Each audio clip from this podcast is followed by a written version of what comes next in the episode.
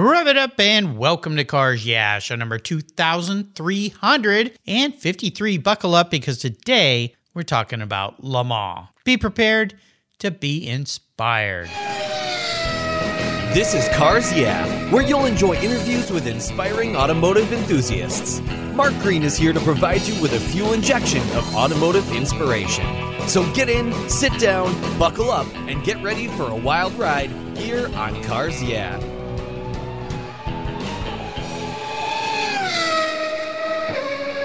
Hello, inspiring automotive enthusiasts, and welcome to Cars Yeah. Today I'm, uh, well, I'm back across the pond with a, a returning guest in West Wales by the name of Glen Smale. Glen, welcome back to Cars Yeah. Do you have any gear and are you ready to release the clutch?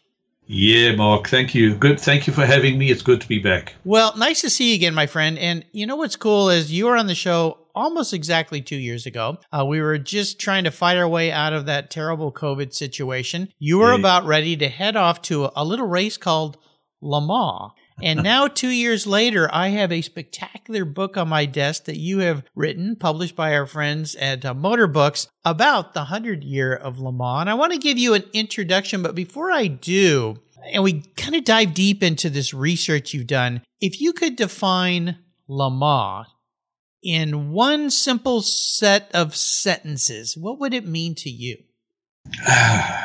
It would be obviously the word endurance must be in there, but it's all about sticking with sticking with what you've got.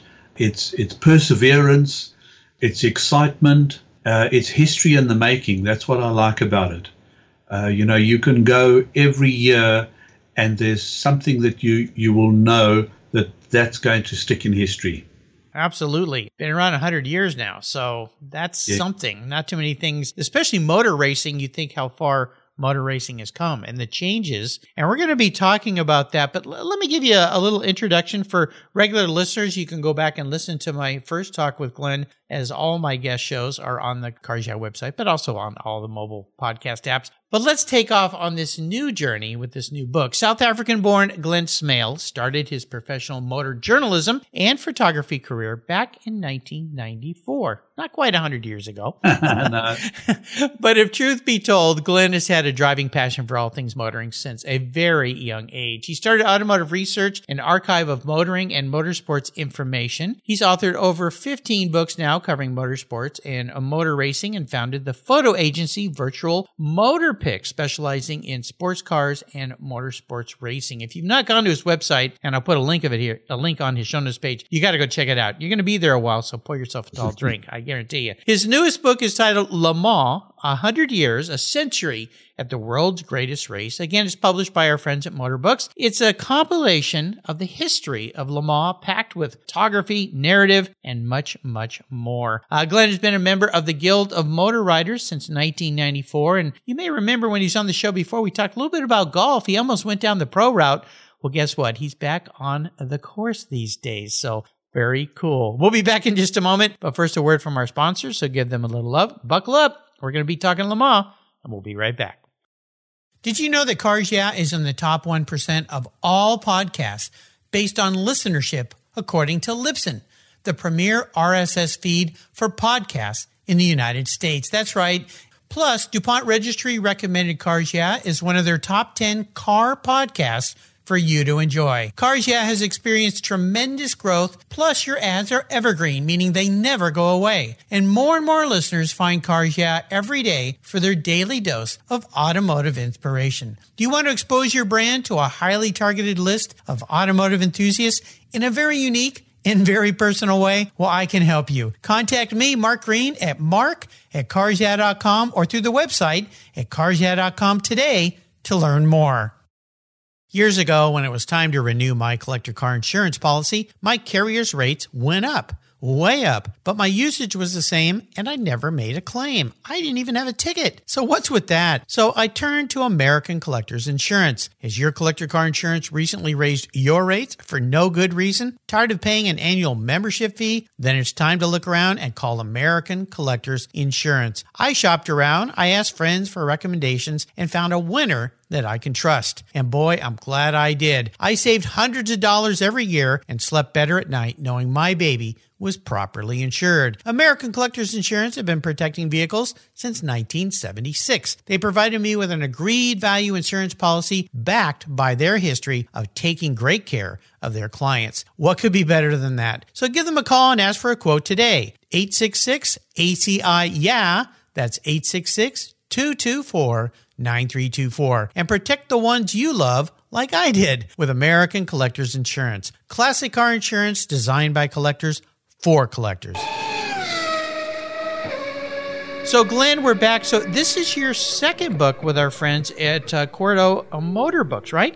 Yes, it is. They approached me on both occasions to do the books that I've done with them. The first was Porsche 70 Years at Le Mans, which was a an extension of the one I'd done before, which was 60 Years at Le Mans. Uh, this new book now is The 100 Years of Le Mans, and I was really privileged when they approached me and said, Would I consider doing this? And it wasn't a straight off, oh, yeah, because I was a little bit worried about you know, have I got all the knowledge that's really required to produce something like this? You know, I gave it a bit of thought and then I came back to them and I said, yeah, actually, it would be a real privilege for me to be able to do this because whenever I've tackled a book, which is, um, I've now, I've done 18 books now. Most of them have been on uh, sports cars and motorsport quite a few of them on Le Mans and Le Mans related motor racing cars. But what I like to do whenever I do tackle a new book project is I want to ensure that I come away having learned something that I didn't know before because I figure that if there's stuff that I don't know, there are other, other people out there who also don't know a lot of stuff. And this gave me um, quite a kick. And I, I, thought, you know, I'd be able to learn all about the early years. You have your favorite years, your favorite decades, your favorite eras of motorsport. Some people it's pre war, some people it's immediate post war, some people it's Group C. Um, I mean, I've got my favorites, which are, are mine and maybe a lot of other people too. But I thought this would give me an opportunity to really learn a lot more about many of those cars that I would maybe have glossed over previously or bypassed. This gave me a reason, uh, or it forced me to look at those again second time and, and really sort of dig into them a bit. Well, no kidding. You think about covering 100 years, and this book is 240 pages. What's beautiful about the book, it's of course hardbound. It's full of wonderful images, of course, all of your writing, but it also comes with a beautiful bright red slipcase, which makes it even more special, which would make it a great gift for your automotive friends. I love giving books as gifts. What Motorbooks did here is, is spectacular, but what you did is even more so. And I've got to imagine when you're trying to tackle something this massive, one of the probably the most difficult parts is what to leave out. Correct. Yeah. How do you yep. come up with that decision? Yeah. Well, as I mentioned earlier, we all have our favorite periods of, of motorsport. My genre of motor racing, my favorite genre is sports cars. It's the prototypes, it's the GT cars that raced in endurance racing, be it Daytona, Sebring, uh, Le Mans. And my favorite period would probably be the 60s. And the reason I say that is because there was so much variety so much innovation, so much new discovery, and you had cars like, uh, or, or, rather manufacturers like uh, Ferrari with all of their beautiful GT cars, which dominated in the 60s. From 60 to 65 was all Ferrari, and it was the earlier part of that period was uh, the GT cars, uh, the GT short wheelbase then you had the the GTO, the 250 GTO. Then you had uh, the prototypes, the 330s and the 250 LMs. And these cars are just to die for. They're beautiful cars. Uh, that was followed by Ford, which won consecutive years from 66 to 69. So that's the whole of the 60s taken up. Yeah. But all the while, in the background, there was another manufacturer who was making big steps and eating into uh, the um, the area that that Ford and Ferrari really regarded as theirs, and this was the name of Porsche. Mm-hmm. So from the early '60s, uh, basically from '64. Uh, you had the 904, then you came with the 906, the 910, uh, the 907, the 908. Uh, then the uh, the the nine, um, 917, of course, at the end of the decade, and it won its first race in 1970, the 917. So that, if you like, is the start of the next decade. But if you take from 60 to 70, there was so much that happened in that time that it can it could occupy a book in itself. Of course, yeah, some spectacular automobiles. Yeah, absolutely mind blowing. Very, very cool. Well, the book is divided into decades, basically. Mm-hmm. And as we talked about, 60s, which is one of my favorites too, probably because that's when I was a little kid and uh, was reading about these things. And, you know, there's obviously probably uh, other manufacturers you mentioned that have come around and done some things, but very few have been repeat winners, right? Yep, yep. Yes. One you mentioned was, of course, my my favorite, Porsche. Yeah. Well, you know, uh, if you take uh, sort of a high level look over the hundred years, in the in the twenties, you had um, some names which, uh, of course, today are no longer with us. But towards the end of that time, you had Bentley who dominated. Then in the 30s, you had Alfa Romeo who dominated, and then you towards the end of the 30s, you had um, uh, Bugatti also in there. Uh, but then, of course, came the war, and then after that came Ferrari. Now, Ferrari have been uh, present a lot, but the, the name that is above all the names that has dominated and been present without any interruption, any break, is the name of Porsche. One of the other names that races today which has been racing for a lot longer, is the name of Aston Martin. Mm, wow! But they've had a, they've had a lot of years where they weren't present. Okay, so um, if if you add all of if you look at all of this lot, you'll find that Aston Martin are still there today, but they're not winning the overall race. They're winning the class. Renault had a time, but they weren't they weren't around in the early years. Uh, what are the names? Um, um, Bentley came back and they won in 2003, I think it was. Um, there are very few names um, that that have stuck around and that dominated um, by winning the race overall that have stayed at the top of the tree. The only one really is, as I mentioned, Porsche, and that's why I did the, the two books on Porsche 60 years at Le Mans and 70 years at Le Mans, two different publishers but they are the ones who have, in my mind, contributed the most to the sport that we have today because they've had an un- un- uninterrupted run of what is it now, uh, 72 or 73 years, whatever it is, because um, 2020 was their 70th. So they've had an uninterrupted run. Uh, which is they stand head and shoulders above the others.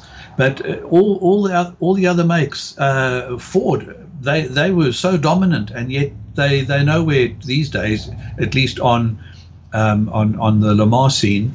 Um, and yeah, the names come and go. Uh, Alfa Romeo, you don't see any. Lancia came and went. Peugeot also were present, and then they were gone. So this is this is quite um, quite uh, common across across the whole um, race. Well, in Porsche, mentioning Porsche, they've participated consistently uh, since their first race in 51, which yeah. kind of had some stand apart. And I think in your book states they've had 19 victories uh, overall. So, yeah, they just keep uh, pounding them out. But that brand seems to uh, always focus on racing and then bring that technology forward into cars uh, yes. in a lot of diff- uh, different ways. So I think it's cool. I want to go all the way back to the beginning though, because hundred years, long time ago, none of us were, well, most of us weren't around hundred years ago. Maybe there's a few there, but when you, when you got into this, how did the, it all start? How did Le Mans start? Who was responsible and, and what was going on at the time? Because you think about 100 years ago, were, cars were very different, obviously. Yeah, it was the um, it was the brainchild of three people, and I, am not going to be able to repeat the three French names um, on air.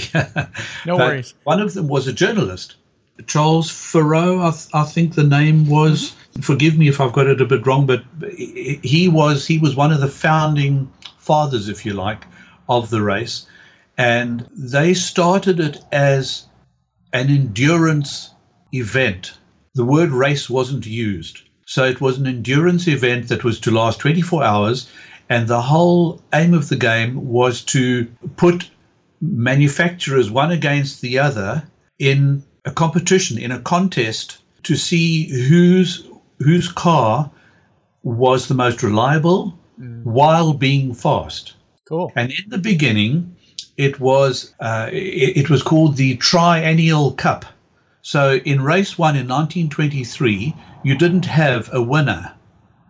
You had finishers. Ah, oh, okay. Okay. So then in year two, in 1924, you had finishers again. And in 25, you had finishes again. Now, the Triennial Cup went to the driver and the manufacturer who had the highest number of points over those three years. And this was the whole thrust, if you like, behind endurance and reliability. Now, you can imagine that uh, a driver in year one, maybe in year two, he had died or he'd moved elsewhere in, in, in the world or something had happened where he was no longer a racing driver. So his name fell off the table, if you like. And you then had to start looking at the people who'd come next in line. Uh, and over three years, manufacturers came and went.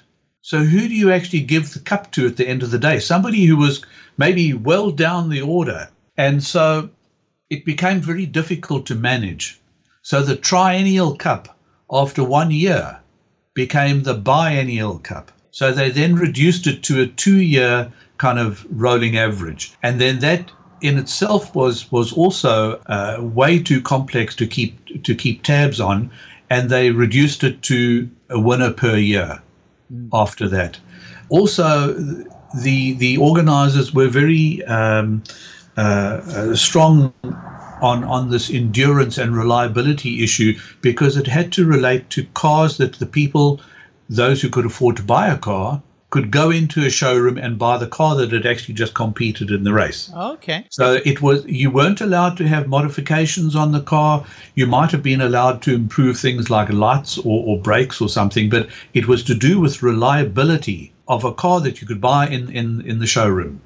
And um, of course, you tell a racing driver this is not a race and it goes in one year and out the other. Of course. Uh, and so the guys were, were racing from year one, but nobody told them, you know, look, you know, you, you won't win. yeah. yeah. Such. Well, but yeah. yeah it, it, grew out of that. And of course, over over time, it just became a race from flag to flag. Amazing history when you think about it and yeah. and the changes over years. And no doubt the manufacturers learned a lot in these endurance races as they continue to learn today. What's going to break? What's going to last? How can we modify things? You know moving very fast forward to the future mm. i want to talk a little bit about where you think we may go from this. And one of the thoughts was the next hundred years. Now, mm hard to see out that far. Sometimes it's hard to see a week ahead, right? Um, mm-hmm. But the cars now have become so, they've been this way for a while, so complex. You look yeah. at these cars, you know, these cars, most of them that race, especially in the higher classes, you can't just go buy one of these things and you can nah. never drive it on the streets. They're, yeah. they're so unique and different. And electronics. And of course, we got this electric vehicle thing that's coming down fast mm on top of us. And we've seen hybrids and even uh, diesel powered cars at Le Mans and all these different things. Uh, if you had a way to look into the future, knowing what you know about the past, which sometimes if we don't pay attention to the past, it repeats itself in funny ways. Mm-hmm. What's your vision for the future for the 24 hour Le Mans? Do you mind if I just go and fetch my magic wand? Oh, yes, please do that. And while you're doing that, let me know which companies are going to succeed so I know what stocks to buy in the, in the next year so that uh, next year you and I can go out on my yacht and watch the, the race from a satellite yeah. feed or something like that. Yeah. Mark, this is a, a, question that I don't know that anybody on the planet can, can answer with any accuracy. Sure. You can chat about it over umpteen beers and over so many barbecues. No doubt uh, it, it's being done already. Uh, yeah, if you look back and see where we've come from and where we are today, um, and then try and project that forward, extrapolate some kind of trend. To be honest with you, you well, part of that answer is going to be what cars will be on the road. Yeah um, yeah. because that might determine uh, if, if you just look at, say, a GT class, for instance, GT class uh, of, of cars uh, today bear some resemblance to cars that you can buy and drive on the road. Right. Okay. The prototypes, you, you obviously can't. Uh, if you look at the GT cars, what are they today? They're going electric. Is electric the future? Um, I'm going to stick my neck out and say no. Okay. Yeah, yeah that's that's that's my take on it. Uh, the, the the reasons for that are, are, are vast and, and complex as well, and it depends what part of the world you're in as to whether electric is is the future or not. I think electric's got a big future in city cars, but if I want to go from here to Le Mans, it's actually not that practical because you cross borders and the supply of electricity in different places costs different amounts. It's the supply is at different rates, and I don't know. I think it's it's it's too difficult. You if you put fuel or, or diesel into a car, it's the same here as it is in Germany or in the US or anywhere else. So that to me, there, there seems to be some commonality there. If you go back to um, the 70s, uh, you could buy, if you had the money, you could buy a 917, a Porsche 917 race car. You could also buy a 917 road car. Yeah, yeah. There was only one of them. Yeah, which was which was um, uh, I think it belonged to Count Rossi. But if you if you moved forward into the next decade, into the 80s, there were quite a few people who, quite a few organizations who turned race cars like the Porsche 962 into road cars because you could do it. Yeah. Uh, if you look at the the hybrid cars of today, um, I was talking to somebody at at uh, in the Porsche Museum some time back, and I said to him, "Are we going to see the the 919 hybrid, which won, of course, in 2015, 16, and 17?" Are we going to see that car at events like the Goodwood Festival of Speed, etc.? He said, Yeah, you might, but it won't have its hybrid system connected. And the reason being because the technology required to start the car is so advanced that it's unlikely that you're going to be able to transport that system in the future commercially and in, in some kind of reasonable cost format from point A to point B just to go to a car event. So the car that races in a demonstration lap uh, at uh, the Sebring, uh, Classic Sebring or Classic Daytona or Classic Le Mans, that car is, if it's a Porsche 919, is going to be running on its petrol engine. So this is the complexity that is uh, going to be difficult to keep it going because you've got to you've got to employ people who understand the sophistication of that electronic system.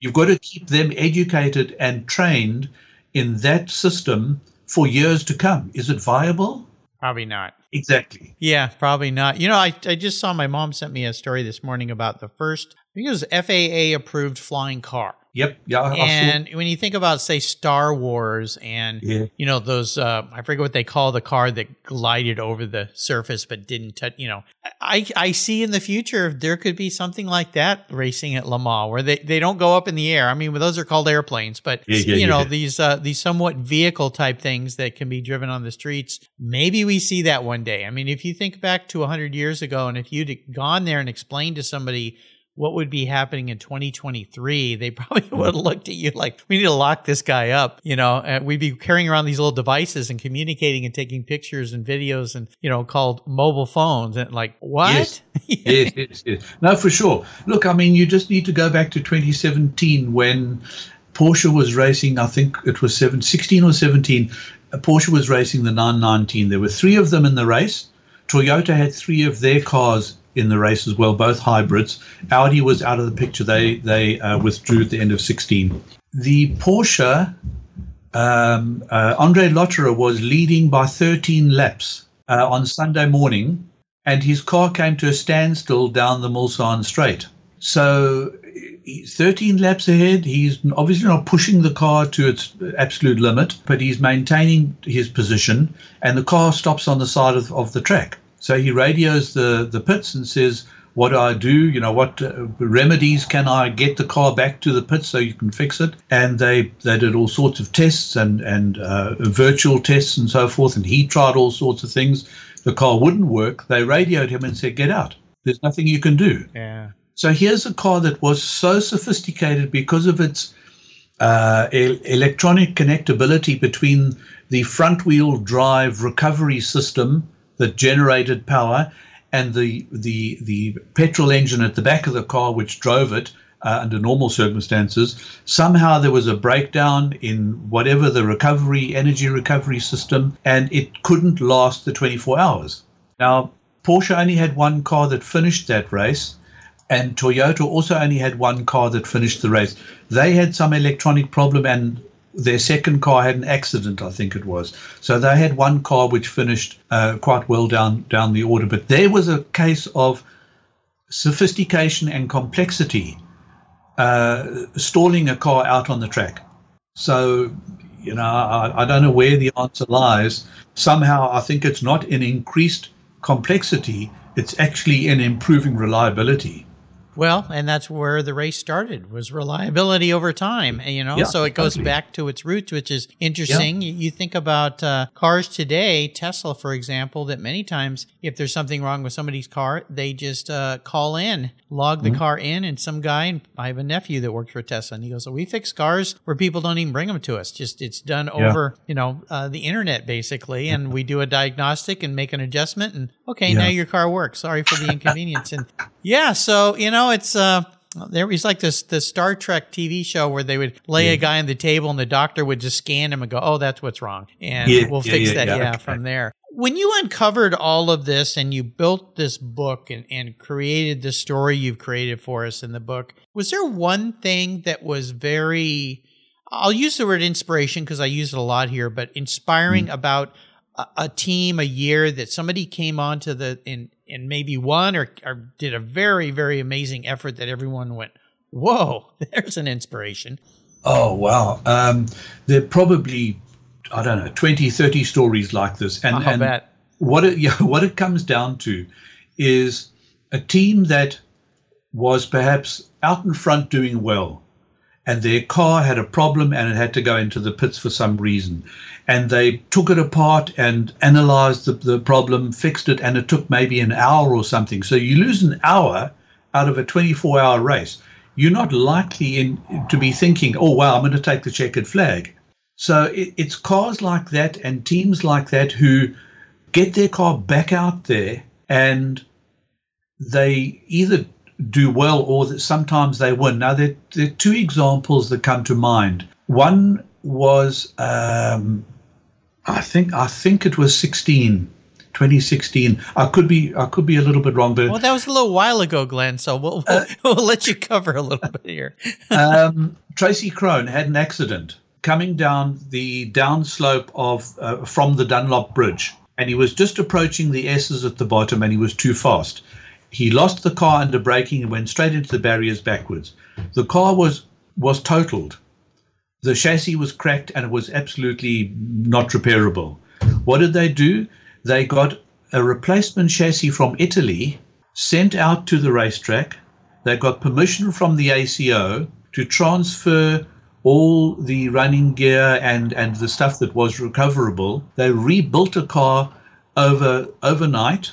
Now this was during practice that he had this this this off. Uh, they re- rebuilt the car overnight. The car took to the track at the beginning of the race on Saturday, and I think I think it went out with a fault something like on Sunday afternoon or late on Sunday. So in my view, those guys deserved a medal. Yes. They deserved a medal. Now, the other example of where a car won was what I touched on a little bit earlier with the Porsche 919 in 2017. Andre Lotterer's car stopped out on the track.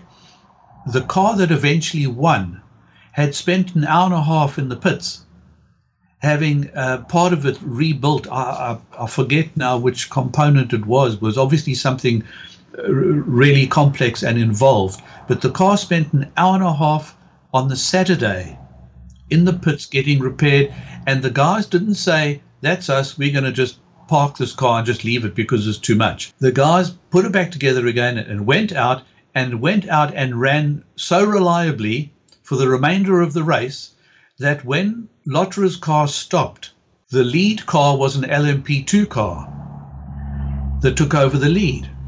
And the buzz that was going around the media room and out on the track uh, in, in the crowds was are we going to have a, a race winner from the LMP2 class? This was the big question. But the Porsche that had spent an hour and a half in the pits being repaired on the Saturday kept on unlapping itself and it uh, it overtook um, the the LMP2 car, which was a Jackie Chan car. Um, and it passed it and it won by a lap or two at the end of the day. Now, there's an example of, you know, where they'd spent so much time working on the car and they actually got it up, back out there um, and it won. So you never ever say, we can't do it. Well, it goes back to the words I've heard from every racer I've interviewed here never ever give up. Uh, great quote by uh, Winston Churchill, of course, that great speech he gave. Uh, you know, yes. and I had a guest on the show not too long ago, um, John Woody Woodard, who worked at Penske. I know, I know Woody very well. Okay, there you go. And he told a wonderful story about racing. I believe it was Sebring, and the driver was way ahead and crashed, and they brought the car in, and the front, I think the whole front right of the car was gone. Mm-hmm. And so John said to Roger Penske, I think we're done. And Roger said, No, we're not done. This is an endurance race. He said, There's a car that's out that's like our car down the pit road. Go down there and steal the parts off of it. We'll deal with them later. And that's what they did. And they rebuilt the car. They used mm. some broomsticks and yep. duct tape. You probably heard the story. And they went back out. I think they ended up third. Yeah, and so, right. yeah, you just, you don't, that's what endurance racing is all about. You just, and yeah. it, it, relates to life in many ways. Just don't ever give up. Persevere. You may have had, have a defeat today, but come back, keep trying, and eventually you'll find a way around it. So, yeah. I think it's cool. You know, we we do something here fun on Cars Yeah that you know, and I did it with you before, but I'm going to twist this question up, and that is what I call the ultimate drive. Mm-hmm. If I could put you, knowing what you know about the complete history of Le Mans, in any Le Mans car in history, and let you take some laps. I'm not going to put you into the race, but well, maybe I maybe I should. But I'll let you take some laps in that car. Which car would it be? Can, can uh, you narrow it down to one? Yeah, this is such a difficult question.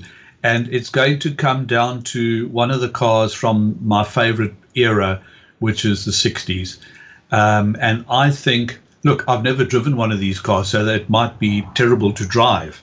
But looking at the car from the outside, the, you could put me in one of two cars, and it would be a Ferrari. Ah. Uh, it would be a 250 LM, or it would be a 330 P4. Ah, built beautiful. Uh, they just are so stunning. You know, you, you look at the car and you think, I could drive that car because you just love it because you want to drive it.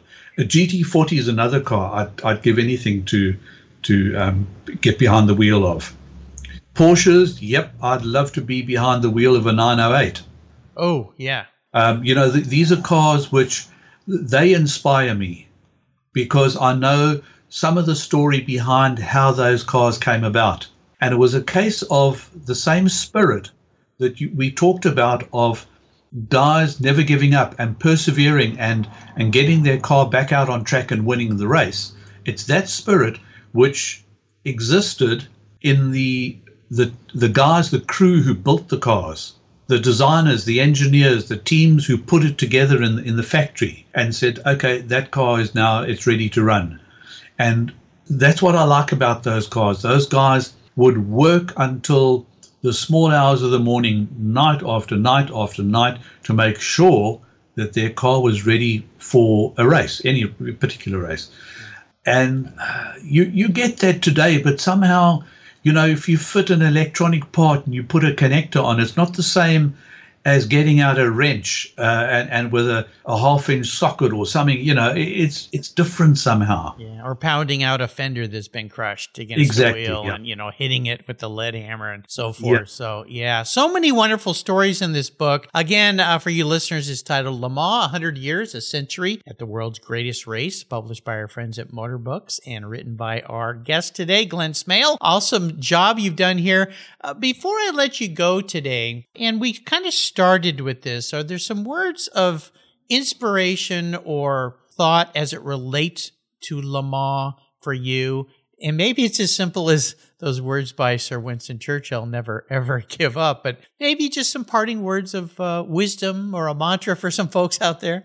Yeah, well, um, that is a quote um, that, that must resonate throughout those hundred years. They really must, you know, the race itself, the Le Mans race, is littered with people who have not given up and who have succeeded, whether in fact it's a win or whether it's a place in a class, but they've completed the race. Completing that race is in itself something. So I remember when I was a teenager, um, uh, I was I was quite a fit lad, and I was at a gym, and there was a quote up on the wall which said along the lines of what you've just said about Winston Churchill. I don't know who the quote was by, so I apologize if, if it's somebody else's quote, but it was just up on the wall of this gym. And it said, Quitters never win and winners never quit. And I think that that is something which that's a thread or a theme that runs throughout the hundred years. Um, if, if I look at, at, at all the manufacturers, Matra, Renault, um, Alpine, this even the smaller makes, the guys who who you know who pedaled their cars in the 1100 cc classes, and you know in the older days you you had those smaller classes. These guys were they were gladiators, um, and they they were they were tough guys. They were tough people, and you had to wrestle your car around, uh, you know, 250 laps or whatever it was back then it was not an easy task. Today, it's still not easy because even though you've got power assisted brakes and power assisted steering and air conditioning and, and all the safety features, the level of competition, the level of, of, of uh, competitiveness amongst drivers and between manufacturers is so close that one slipped gear or one one uh, tire on, on the on the paint or on the grass you know, can can be your undoing. So I think it really is. It's a case of never give up. Absolutely, never give up. And if you look at the overall winners this past year, uh, Ferrari, you know, I mean, they were winners way back when, and then for a very long period of time, uh, nothing, nothing, nothing. But they've never given up, of course. And look what happened. So well, they they lost one. Yeah, yeah. That, that was the last time they won as a factory race, factory, as a factory yeah. team they of course have competed with uh, privateer uh, teams, you know, uh, for many years after that, and even even up until recently, they still do in the GT classes. But um, yeah, there they they came back, and one of the things I was fortunate enough to go to the race uh, right through the COVID period, uh, which wasn't easy because. Um, the number of journalists and photographers and TV crew and so forth uh, media as a whole was was like a, a, fifth of the normal number, and yet I, I, was I was still included, and I was very fortunate in that respect. But this this last year, this this race now, what I think brought the people to the to the circuit and to the race in in greater numbers is the fact that you had an increased number of competitors up in the top class who any of whom could win you know, on a day, as we talked about a, few minutes ago, Porsche and Toyota had their problems and may not have even finished the race. Okay, they did, but there was a chance that they may not. If that happened at this race, if Toyota failed, you had Ferrari there. If Ferrari failed, you had Porsche there. If Porsche failed, you had Peugeot. Then you had Cadillac, and you had the Vanwall. Okay, the Vanwall, uh, some people wrote it off uh, even before the race began. I think they did quite well to get where they got to. I mean, their car went out on Sunday morning at seven or eight o'clock in, in, in the morning. Uh, I think that they did quite well for not having been at Le Mans for I don't know how many years. Yeah, long time. You know, this was their first time back, uh, and all credit to them as well for doing that. And of course, uh, also the um, Glickenhaus uh, oh, was yeah.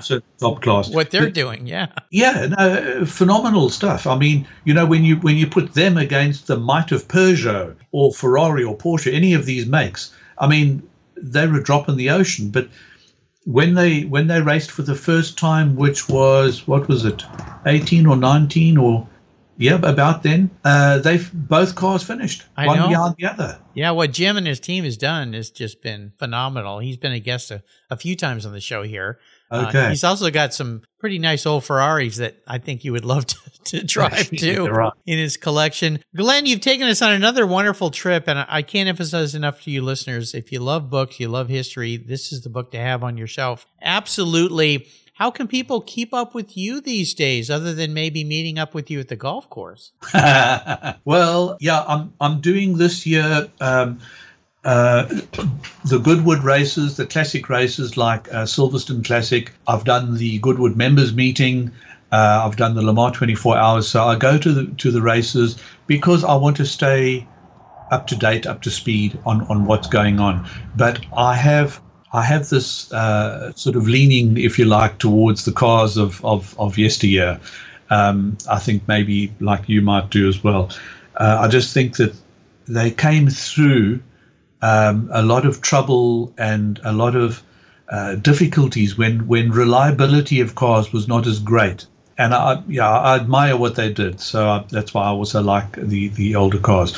But yeah, I'm, I'm at at, uh, at races. I'm looking forward to going in two weeks' time to uh, the Goodwood Festival of Speed. Oh, and yeah. there I'll be doing uh, at the Goodwood Festival of Speed, at the Silverstone Classic, and at the Goodwood Revival. I'll be doing book signings. So Awesome. I'm looking forward to, to getting out and seeing some of, of, of the people there as well. Absolutely. I'll book it. Bucket list places for me to attend one day as well. So Okay. we'll look forward to seeing you there. And I'll put links to Glen's uh, website as well, a Virtual Motorpix. Uh, you got to go there and check out what he's got going on, right? Yep, indeed.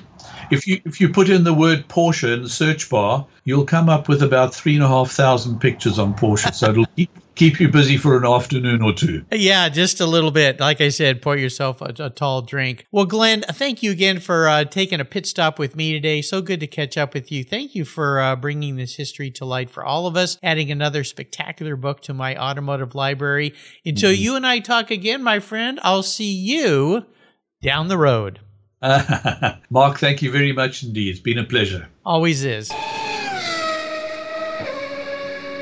For several years now, you've heard me talk about Linkage Magazine. I've been a subscriber since the start. Their talented and creative team brings you a spectacular publication and website that shares the automotive passion from a worldwide perspective. Linkage is about driving, restoring, collecting, and firsthand experience at collector car auctions and more. They bring you real world values plus rational, experienced opinions on the current markets. They cover the automotive world and the people who share our passions. And Linkage Magazine has grown, mailing you six issues annually. Join me on this journey with Linkage. They're geared for the automotive life. You can subscribe at linkagemag.com. Want to hear something crazy? Veterans work on billions of dollars of vehicles, planes, and engines while deployed, but they can't touch our car until they've obtained a certification and training requirements for employment back here at home. That's crazy. Tech Force Foundation Military Transition Fund provides scholarships and grants so our veterans can transition to great careers following their service for this great country. Support Tech Force, support Tech Force, a charity of choice here at Cars Yeah, and its workforce development efforts for our veterans by donating at techforce.org today. Thank you so much for joining us on today's ride here at Cars Yeah. Drive on over to carsyeah.com to find show notes and inspiring automotive fun. Download your free copy of Filler Up, a fun book filled with gorgeous photographs of fuel filler fun, including quotes from more inspiring automotive enthusiasts. Download your copy today, and we'll see you next time on Cars Yeah.